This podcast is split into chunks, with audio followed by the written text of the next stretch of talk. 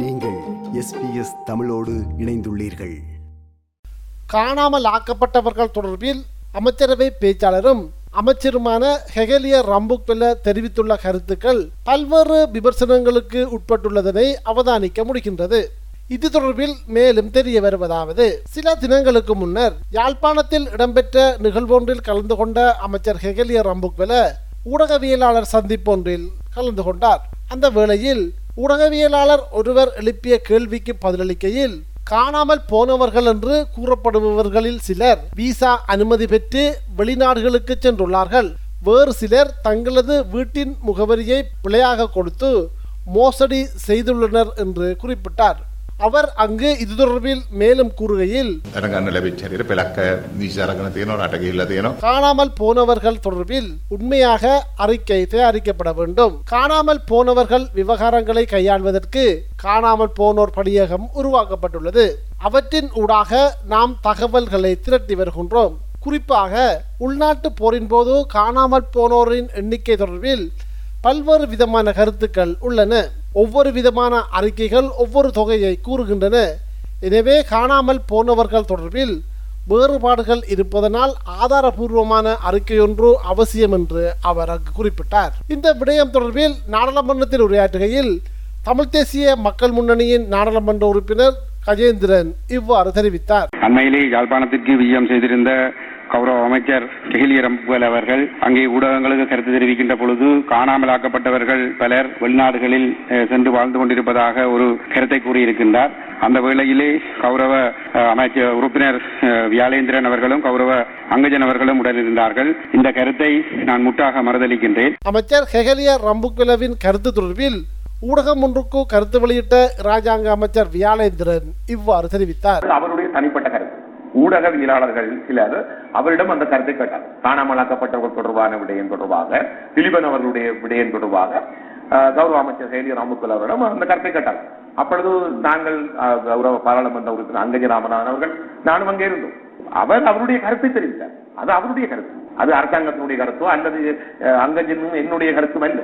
அது அவருடைய கருத்து. இது தவிரவும் ஹம்பகா மாவட்டம் மினுவான்குடை ஆடை தொழிற்சாலையை மையப்படுத்திய கொரோனா வைரஸ் பரவல் காரணமாக இலங்கையில் கொரோனா வைரஸ் தாக்கம் காரணமாக பாதிக்கப்பட்டவர்களின் எண்ணிக்கையில் திடீரென அதிகரிப்பு ஏற்பட்டுள்ளது. இந்த தொழிற்சாலையில் கொரோனா வைரஸ் பாதிப்புக்குள்ளானவர்களின் எண்ணிக்கை ஆயிரத்தை தாண்டி இருக்கின்றது. இவர்கள் இலங்கையின் பல்வேறு மாவட்டங்களைச் சேர்ந்தவர்கள் என்ற நிலையில் தற்போது இலங்கையில் பதினைந்து மாவட்டங்களில் கொரோனா தொற்றாளர்கள் அடையாளம் காணப்பட்டுள்ளார்கள்.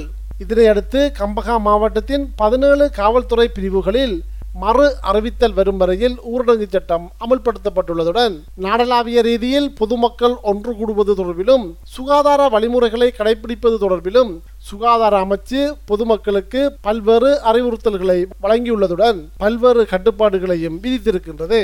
இவ்வாறானதோர் நிலையில் யாழ்ப்பாணத்திலும் கொரோனா தொற்றாளர்கள் அடையாளம் காணப்பட்டுள்ளார்கள். அங்கு நூற்றுக்கணக்கிலானவர்கள் தனிமைப்படுத்தலுக்கு உட்படுத்தப்பட்டுள்ளார்கள்.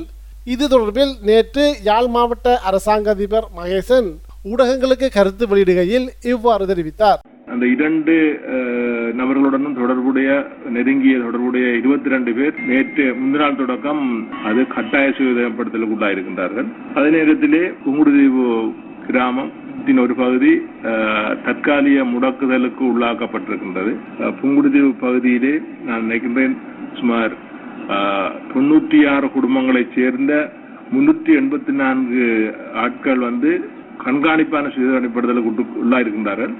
மேலும் யாழ் மாவட்டத்தை பொறுத்தவரையிலே எங்களுக்கு இன்றைய கிடைத்த கிடைத்த தகவலின்படி சுமார் இருநூற்றி தொண்ணூற்றி ஒன்பது குடும்பங்கள் இந்த சுயதனியப்படுத்தலுக்கு உள்ளாயிருக்கின்றன இதேவேளையில் நேற்று நாடாளுமன்றத்தில் உரையாற்றுகையில் தமிழ் தேசிய கூட்டமைப்பின் நாடாளுமன்ற உறுப்பினர் தர்மலிங்கம் சித்தார்த்தன் இவ்வாறு தெரிவித்தார்.